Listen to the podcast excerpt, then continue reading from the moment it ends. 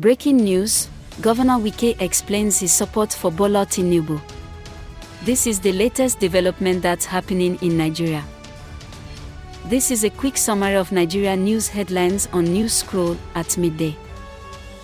I am Lola, and today is March 7, 2023. Here are top news headlines, filtered from multiple sources.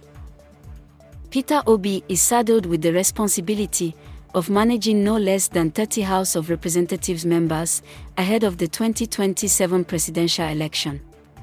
Report by Legit.ng. Number 2, Igbo Group in Lagos State supports a second term for Governor Sanwo-Olu. Report by The Punch NG. Our final three headlines are as reported by Ripples Nigeria, The Africa Report, and The Nation Online. Number 3, Governor Wike said he supports Bola Tinubu because he wants power brought to the south. 4. Labour Party's governor candidate, Gbadebo Rhodes Vivour, says he will end Bola Tinubu's mafia rule in Lagos State. 5. The CBN has refuted claims by the IMF that the loans given to farmers under the Anchor Borrowers Program are not being repaid as of when due. This rounds up midday headlines from Newscroll.